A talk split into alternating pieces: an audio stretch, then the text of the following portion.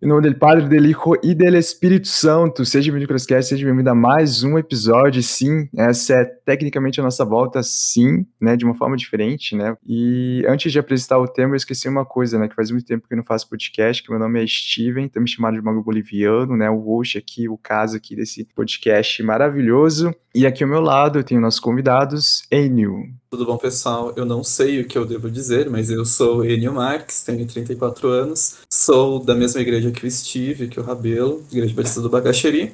Sou formado em arquitetura e sou cofundador da companhia Bode Expiatório de Teatro com a Sandra Cruz. E a gente vai falar um pouquinho sobre arte e Setembro Amarelo hoje. E aqui ao nosso lado também, uma pessoa que vocês vão ver mais vezes em outros episódios, Rabelo, Lucas Rabelo. Fala pessoal, como vocês estão? Lucas, Lucas Sabelo. Eu vou estar mais aqui agora junto com o Steven também, né? A gente está nesse mês, no final desse mês de Setembro Amarelo, só que das várias formas que a gente pode estar introduzindo esse tema, é, a gente sabe que vocês, seja de Curitiba ou seja de uma outra região também, vocês têm um conhecimento até que básico ou mais do que básico sobre o tema e da importância, né, que é falar sobre esse tema sobre suicídio, depressão, né, e coisas que levam a esse ato, né? E mais uma das coisas que eu tenho parado para pensar recentemente, né? Principalmente como eu não sou um, um, super produtor de conteúdo, vocês sabem, mas a gente sabe que esse período de pandemia foi um período que trouxe muitas pessoas que não produziam conteúdo a produzir conteúdo, né? A gente sabe da responsabilidade que a gente tem naquilo que a gente fala, né? E eu achei interessante que durante esse período de Setembro Amarelo, a gente não viu, eu pelo menos assim, nas minhas redes sociais, eu não vi uma enxurrada de informações. Eu vi bastante coisa filtrada, né? E isso me chamou muita, muita atenção porque quando a gente fala sobre outros temas, parece que a quanto mais quantidade, melhor, tá ligado? Às vezes parece que é melhor ser falado do que ser bem falado. E eu achei interessante como que esse período a gente se tocou que não, a gente tem responsabilidade naquilo que a gente fala e a gente precisa saber é, ter consciência das consequências que aquilo que a gente for falar vai gerar, né? Então eu vou começar aqui com N. Enio, é, me conta um pouco sobre como que vocês pensaram esse projeto de vocês? Qual que foi a sacada da interpretação? Ou seja, como conciliar as verdades bíblicas é, e como utilizar essas verdades bíblicas como resposta a um problema que não é de um mês, a gente sabe, não é de um ano, é um problema que diferentes idades, né, a gente tem um foco ao jovem, mas a gente sabe que é um problema que causa diferentes idades, né, então como que isso foi trabalhado, como que você decidiu trabalhar, né, com esse tema? Então, eu escrevi esse texto em 2019, se eu não me engano, a primeira vez, após eu ter assistido a uma pregação do, do Ed. E ele pregava sobre é, o texto de Paulo aos Coríntios, em que Paulo falava que ele sentia a morte per, é, perto, próximo, né? Ele sentia a sentença de morte sobre ele, então é como se ele estivesse na expectativa de morrer. E em 2019 a gente teve a oportunidade, eu acho que é 2019, mas eu vou considerar que, que eu estou falando correto. A gente teve a oportunidade de fazer uma participação com o Ministério de Teatro lá da IBB, o SENA, num é, congresso da Igreja Luterana para a Juventude. E a gente é, levou esse texto, que a princípio a gente não estava relacionando ao Setembro Amarelo, mas é um texto que falava de perseverança, que trazia é, versículos muito conhecidos, né, é, sobre a, enfim, superação, a gente gente é, tá esmagado, mas não tá derrotado, e a gente vai ter o caráter aperfeiçoado na dificuldade, no sofrimento, encorajamento, tudo isso, sempre textos de Paulo. E agora, para esse ano, é, a gente queria produzir é, um novo curta. E acabou que também por causa do calendário, a gente viu que agosto seria um bom mês para a gente gravar. E a gente pensou, por que não resgatar aquele texto antigo de 2019? É, daria tempo no cronograma de ensaiar, é, produzir, ensaiar, gravar em, em agosto e lançar ainda em setembro, aproveitando esse movimento que tem há muitos anos no Brasil e no mundo, chamado de Setembro Amarelo, que é um mês de combate e prevenção contra o suicídio.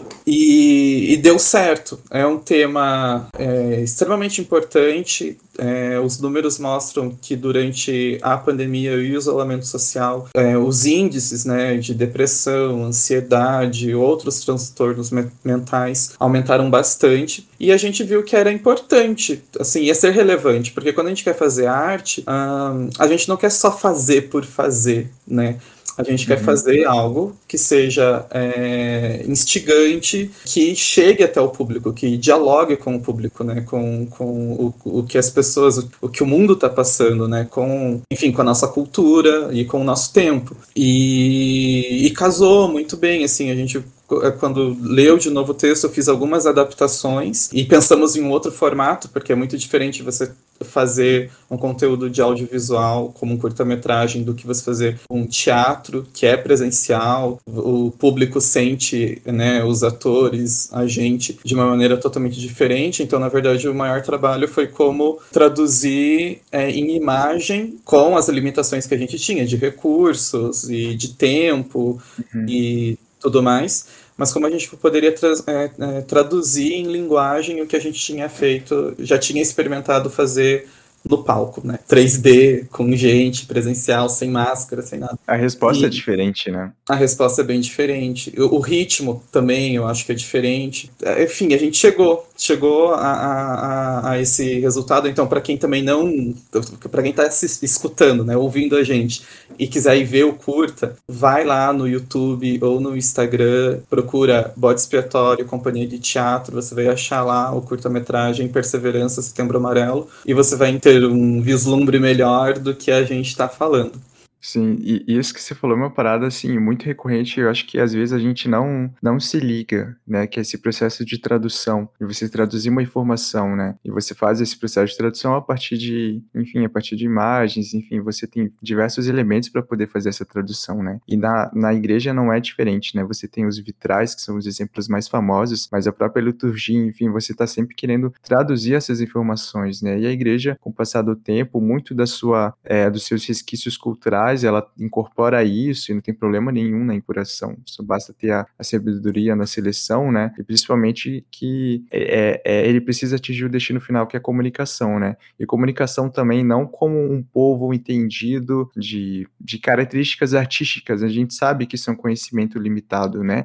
Ou mesmo também a gente não pode exigir muito tipo de, de toda a galera, entendeu? A gente tem nossas diferenças, né? Então a gente que eu, eu coloco a gente assim como se fosse o, o, o produtor, né?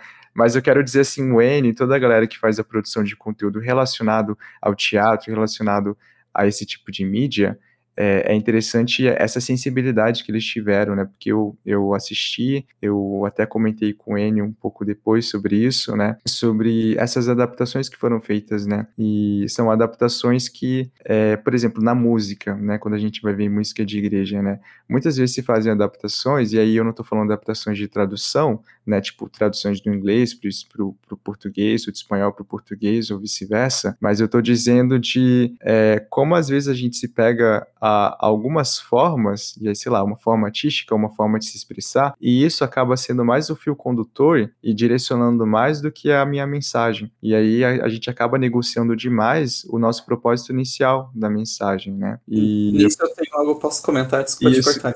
É isso que eu queria saber. Pode, pode, pode falar. Pegando o fio aí. Muito interessante pensar em forma e conteúdo, né? A, a estética e a mensagem. É, a gente da Bode Expiatório tem como meta, objetivo, não só a crentez, não só a gospel. Então, quando a gente pegou esse texto, a gente primeiro se questionou se a gente queria e ia citar o nome, por exemplo, Jesus, Cristo, uhum. né? São palavras extremamente significativas e dentro de um nicho religioso, né? Aí a Val, que é uma das atrizes que vocês né, veem lá no vídeo, ela comentou assim: Olha, se eu fosse vocês, eu manteria o texto bem explícito. Por quê? Ela tem uma filhinha, a Isadora. E ela falou assim: olha, quando a Isadora ela não gosta de cenoura. E quando eu tento dar para ela cenoura misturada no macarrão, que ela gosta de macarrão, ela gospe o macarrão e a cenoura junto, porque ela sentiu a cenoura que ela não gostava. Agora, se eu aviso, né, antes pra Isadora, eu não tento é, é, disfarçar a cenoura no meio do conteúdo e dou pra Isadora, ela come numa boa. Então, a gente, ao tentar é, transmitir para o público uma mensagem de perseverança, que para a gente está extremamente ligada à nossa fé e que está extremamente ligada a Cristo, de uma maneira, tipo, disfarçada, a cenoura no meio da, da do, do macarrão, talvez algum público poderia se sentir enganado, do tipo, peraí, eu vim aqui assistir um curto sobre prevenção contra o suicídio e agora eu acho que, as, que o curto tá tentando me falar de Deus e que Deus é esse, tipo, de Jesus, tá tentando, sabe? É uma armadilha uhum. para eu ouvir falar de Cristo. Deixa eu falar a verdade, Val, não vamos ser bem claros, então, nesse sentido. E o texto favoreceu. Tem uma parte que ele fala, né? É, eu acredito no Deus que ressuscita os mortos. E eles perguntam, tá, mas que Deus? Porque é uma palavra que cabe muita coisa, né? E no, no, uhum. nos nossos dias, tipo, o que, que é Deus? Cada um tem uma imagem própria de Deus e um conceito próprio de Deus. Então, ah, Deus, eu acredito em Deus. Qualquer um acredita em Deus, né? E daí a gente responde, é o Deus que ressuscita os mortos. Então, é o Deus Cristo, né? O Deus que uhum. ressuscitou Cristo.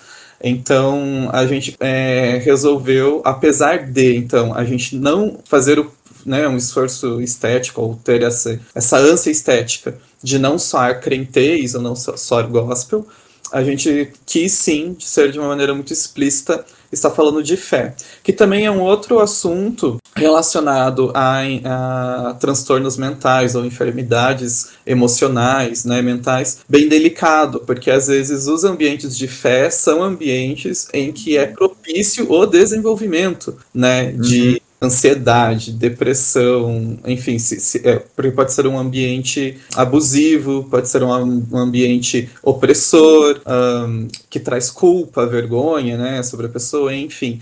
É, enfim, se você falar que gostou do resultado, eu já estou feliz.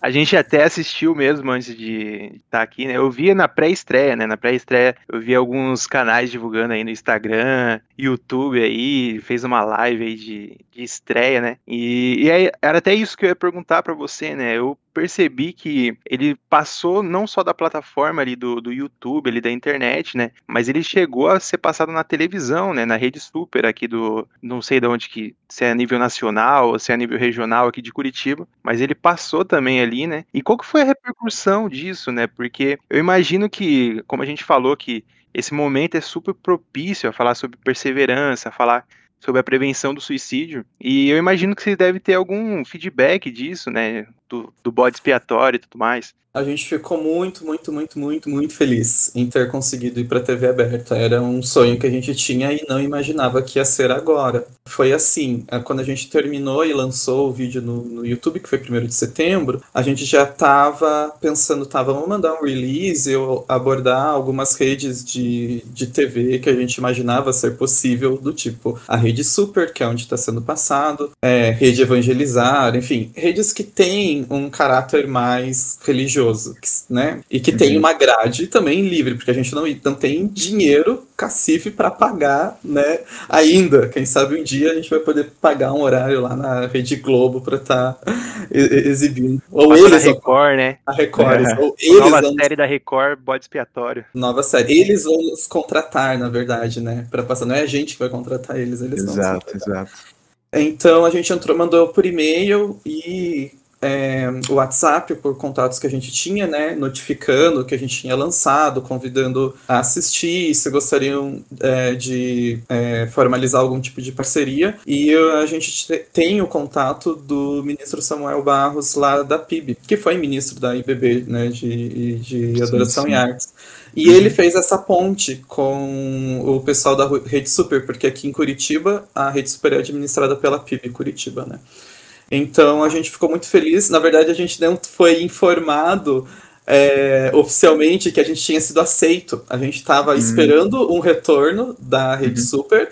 E num domingo à noite, um contato meu mandou uma foto no WhatsApp, tipo, você tá na TV. Deu, meu Deus, eu não sabia o que que era. E o curta, é curta, só tem sete minutos, então eu nem tava em casa. Então, tipo, nem deu tempo de eu ver que tava passando. E ele estava sendo exibido no domingo, antes dos cultos da PIB, que para mim seria o horário mais nobre, é, visto é, a grade de programação deles, que tem como objetivo né, é, fazer com que as pessoas tenham acesso ao culto e possam participar do, do, do, culto mesmo à distância. E tem gente do Brasil inteiro que, que assiste também os cultos da PIB. Então, no primeiro final de semana que passou, eu não vi. Daí, no segundo final de semana, eu já sabia que tava, mas eu também não tava em casa é, no. Ô, Enio. É, Pô, é, era, ajudar também, né? Tem ajudar. Daí, no terceiro final de semana, que eu tava em casa antes das 7 horas, que o culto começa às 7, então ele passava, tipo, 7 minutos para as 7 da noite, e de manhã, e daí eu consegui assistir, assim, na, na TV. Mas a gente fica muito grato a Deus por. A gente se sente usado como um instrumento mesmo de bênção. E de alguma maneira, como artista, é, também grato em talvez aumentar o repertório artístico de um uhum. público uhum. cristão que às vezes não tem tanto, tanto repertório, como o Steve está falando, não, não assiste às vezes talvez muitas coisas, ou faz uma separação na cabeça dualística do tipo, ah, isso é o que é de Deus, o que é secular, e daí, uhum. tipo, ah, eu assisto cinema como algo secular, mas. E agora é o culto, que é algo sagrado. E a gente tá passando um curta que é um filme que poderia uhum. estar na caixinha do secular, mas com falando, trazendo textos bíblicos, então tá na caixinha do sagrado, uhum. na TV, que poderia estar na caixinha do secular, mas é um culto. Então, assim, as fronteiras, eh, graças a Deus, que as fronteiras do que é secular e sagrado ficam embaralhadas ali, a gente não precisa fazer essa, essa separação, essa, exatamente, essa distinção, que não é cristã, inclusive, né? Toda a nossa sim, vida está aí para louvor e glória de Deus, tudo que a gente produz, tudo que a gente faz, mesmo que a gente não citasse texto bíblico no curta, teria sido feito para a honra e glória de Deus. Mas uma coisa que eu percebo, e isso é um pouco de, dessa nossa mentalidade mais atual, que é uma mentalidade naturalista, né? Porque não adianta, esse é o nosso contexto, sabe? Então, as nossas faculdades são feitas disso, né? A gente estuda dessa forma e a gente leva essa interpretação também para a Bíblia, né? O que, que eu estou querendo dizer com tudo isso, né? Então, por exemplo, quando a gente vai pegar um problema, e aqui eu não estou querendo trazer a resposta, né? Mas quando a gente vai pegar esse problema é, de, de, depressão e tudo que. Não depressão, o tema é suicídio, né? Mas assim, esse entorno relacionado ao setembro amarelo às vezes a gente pensa o que? A gente separa a intenção da forma, no sentido de, sei lá, por que choveu? Ah, choveu porque houve precipitação, porque houve condensação das moléculas, porque as moléculas elas são essas formas químicas. Eu não estou explicando a razão, eu estou explicando a constituição. Mas o nosso contexto, ele nos leva a entender que a Constituição também é a razão, né? E a gente sabe que a gente não pode generalizar isso, né? Então, às vezes, quando a gente fala de problemas relacionados à, à mentalidade das pessoas, às vezes, e eu digo não como especialista, né? Mas às vezes a gente pode criar um vício de entender, entender esse problema somente como uma fórmula química, um desbalanceio e, sei lá, vamos tratar isso com remédio, entendeu? Eu não tô querendo fazer uma substituição, eu tô dizendo sobre como a gente aborda ele, sabe? E às vezes a nossa abordagem, ela fica tão viciada ao nosso contexto que a gente junta o problema e a solução como uma coisa só, né? E a gente sabe que existe é, esse, esse lado sentimental que é alterado e tudo mais, né? É, uma coisa que você falou aí até agora mesmo, que sobre a tristeza, né? A gente fala, tá falando sobre a prevenção do suicídio, mas a tristeza, né, é um. É um é, tá tudo em torno disso, né? Porque eu nunca vi uma pessoa que chegou a tirar sua própria vida e estava feliz, né? Então, a tristeza uhum. é, é um momento inicial ali onde que é, gera depressão, depressão crônica e tudo mais, né? E como a gente está falando aqui, a gente não fala como especialista, né? Mas uhum. nesse momento que a gente fala aqui é, é, é o que, que a Bíblia fala sobre isso, né?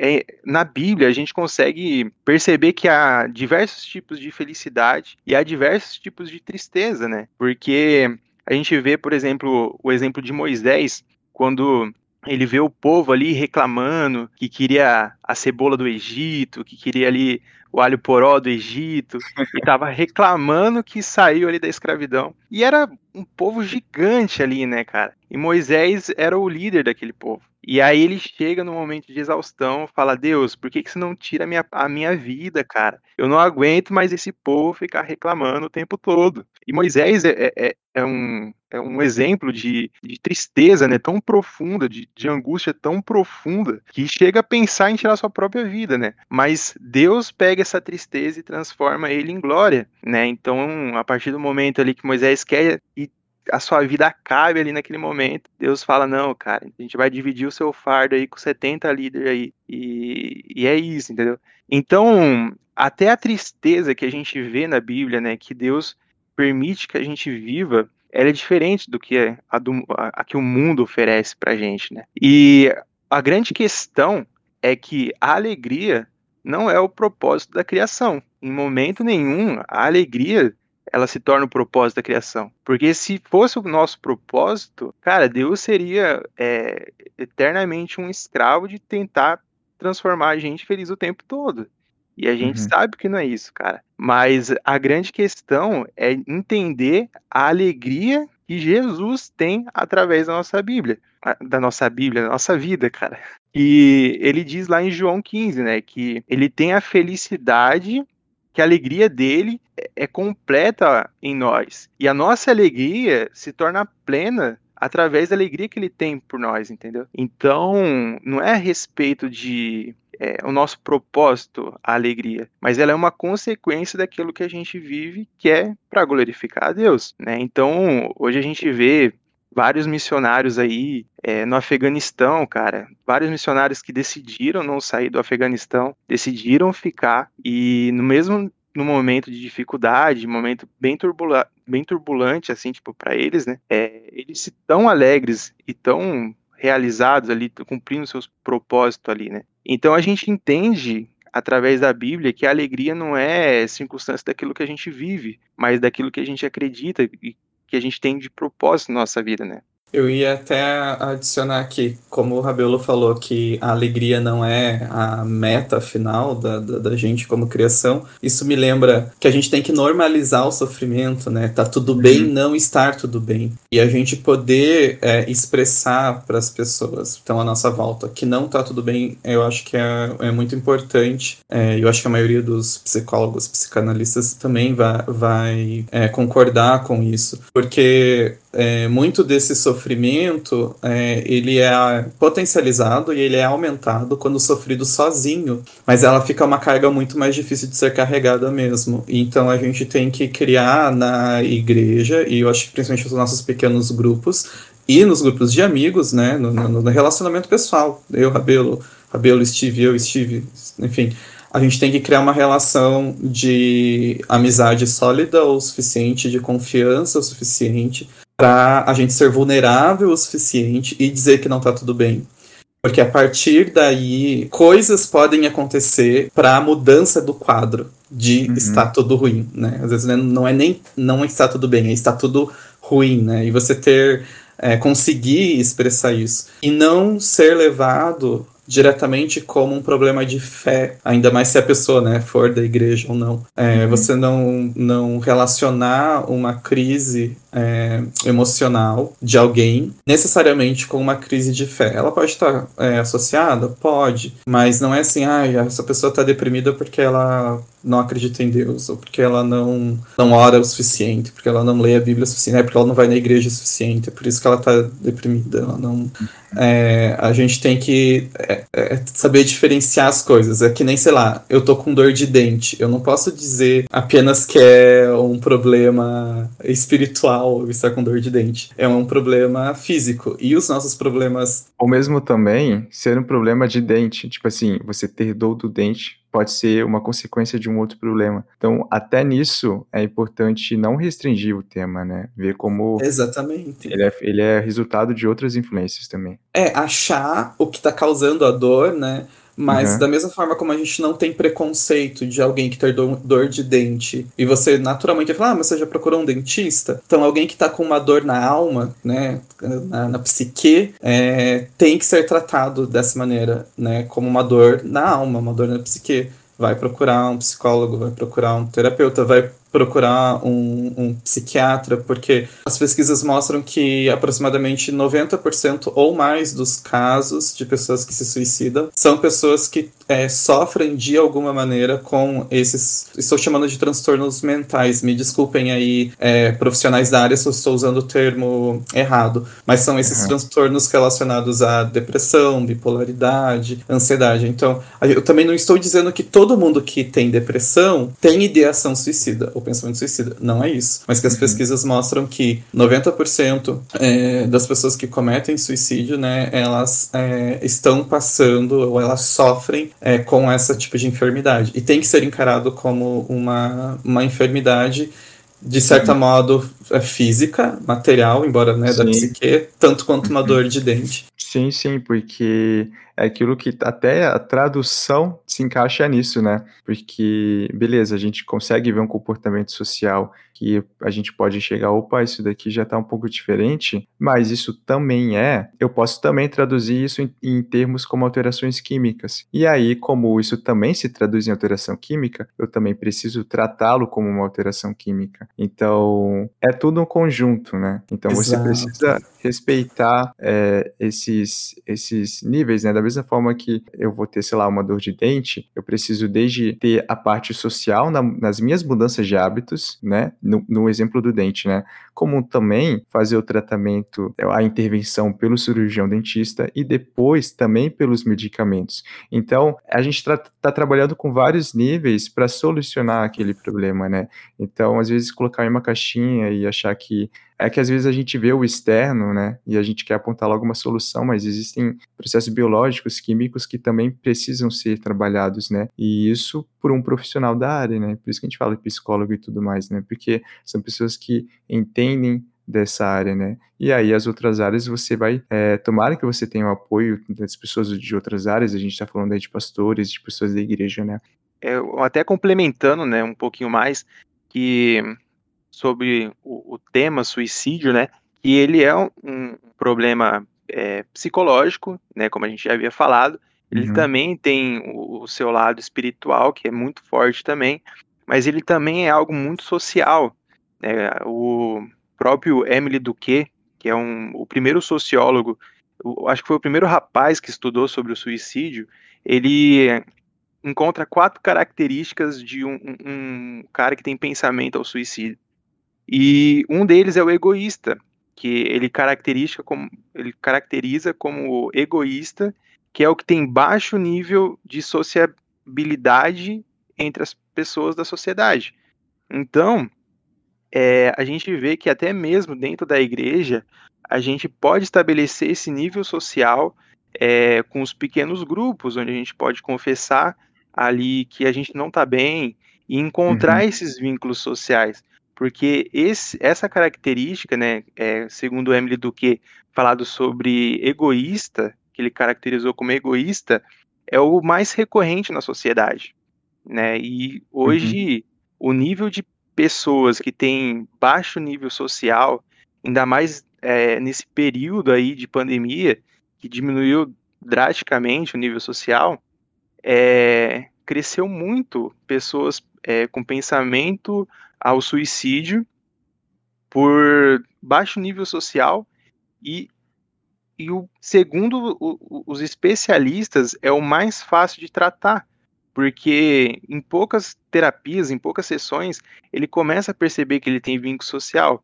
E um desses vínculos sociais que a gente pode estabelecer é dentro da igreja, nos nossos pequenos grupos, onde a gente pode conversar, onde a gente pode falar. Uhum. Então, a gente vê que também é, contando o espiritual, contando o psicológico, ele também tem o seu lado social, onde a igreja tem um, uma ferramenta importante nisso também. Uhum. A igreja pode é, executar mais o seu papel bíblico de chorar com os que choram, né? Uhum.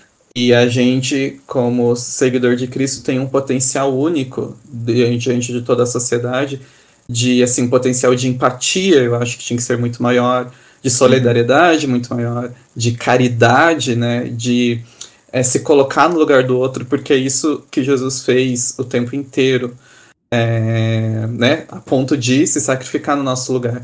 Então, se não a igreja é, se colocar no lugar do outro e, pô, essa pessoa, como é que ela tá? Ela tá bem? Ela tá mal? O que que tá se passando? Qual é o sofrimento dela? Se a igreja não fizer isso, tipo, quem vai fazer, né? A gente tinha que ser a galera mais é, preparada, é, mais apta, mais top em. Vou usar a palavra empatia, mas acho que tem uma palavra melhor para tipo, você, essa capacidade da gente se colocar no lugar do outro, sabe? Uhum. É, eu tenho um recado agora para as igrejas, é, não algumas igrejas aí do nosso Brasil, né? E a gente precisa parar com o hedonismo também dentro da igreja, onde uhum. que prega o, a felicidade, a, a, a estima, né, é, como o bem supremo e a finalidade, fundamento do ser humano, né? não é isso, cara. A gente, o nosso prazer, as nossas vontades, é, não é o nosso bem supremo. Então, muitas igrejas pregam isso e, e quando a gente acredita realmente nisso, a gente se frustra, porque a gente sabe que isso não é a verdade. Né? A gente vive com o propósito somente de glorificar a Deus, né? E acho que isso passa também um pouco do reconhecimento do corpo. Acho que a partir disso talvez seja um pouco mais. É claro que acontece em igrejas menores, mas talvez isso fique um pouco mais evidente com igrejas médias para maiores, né? De eu olhar para a congregação e não conseguir enxergar no próximo como um ser que tem o Espírito Santo da mesma forma que eu tenho. Isso traz diversas consequências, né? E aí, iniciando pela simpatia, pela é, socialização de um novo membro, né? Mas na própria, é, é, na própria no, no próprio reconhecimento do trabalho do Senhor, né? Então, por exemplo, quando eu vejo ou me encontro, falo com o Enio, ou falo com o Rabelo, ou com qualquer outro amigo de igreja, eu posso olhar neles o trabalho de justificação do Senhor. E quando eu tiver num momento fraco de fé, eles são obras físicas dessa transformação, sabe?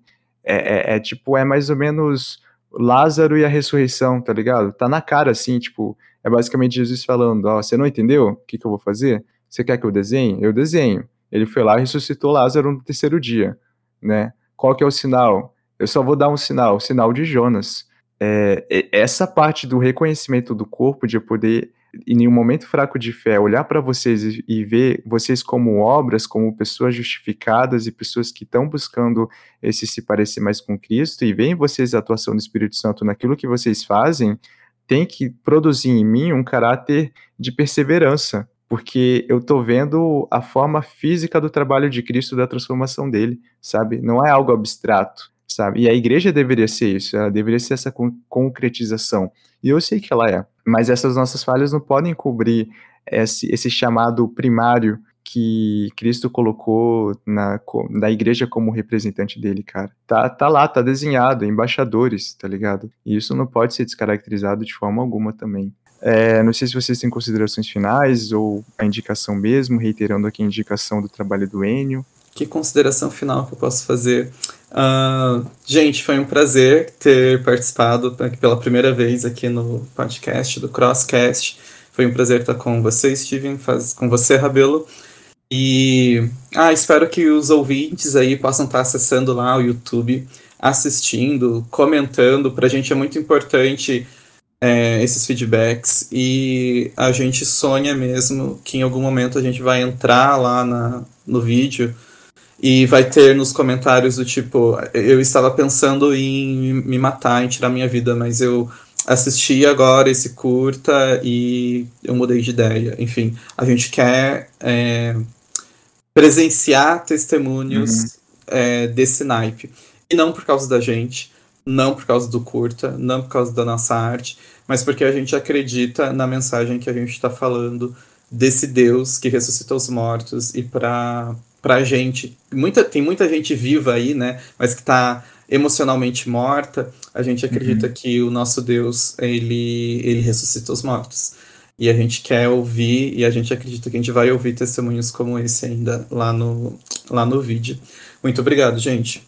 Considerações finais é que a alegria, cara, a gente consegue encontrar alegria na obediência, cara. A gente, a partir do momento que a gente se coloca como obediente à palavra de Deus, a gente pode encontrar uma alegria plena. Então, há muitas formas de encontrar alegria, mas só há um verdadeiro caminho onde a gente pode encontrar essa alegria plena, que é através do nosso Senhor Jesus Cristo. Galera, muito obrigado por, pela participação de todos. Eu sei que cada um teve que dar um pouco de tempo, né? O Lucas aí vai ter que reassistir algumas aulas da faculdade, eu sei, né? É um, é um empenho, um empenho que com certeza vale a pena para a gente poder estar tá trazendo esse conteúdo. Mais uma vez, Enio, espero contar com próximas participações de você também. Eu sei que outros trabalhos virão, então vai ter muita coisa para comentar também, repercussão do teu trabalho. Você pode fazer o seguinte: se você está no Spotify, você muito provavelmente tem ali no início a aba de seguir. E é importante que você clique nessa aba de seguir, porque os próximos episódios você já vai ter ali no seu feed de atividade as, os episódios novos, então você não vai precisar caçar caso você tenha esquecido, né? Então ele é importante principalmente para isso, tá? A gente não vai receber uma placa tipo no YouTube de 100 mil inscritos se você seguir, entendeu? Mas isso é importante mais para você do que pra gente, tá? Então é isso, gente. Muito obrigado pela presença de todos e tamo junto.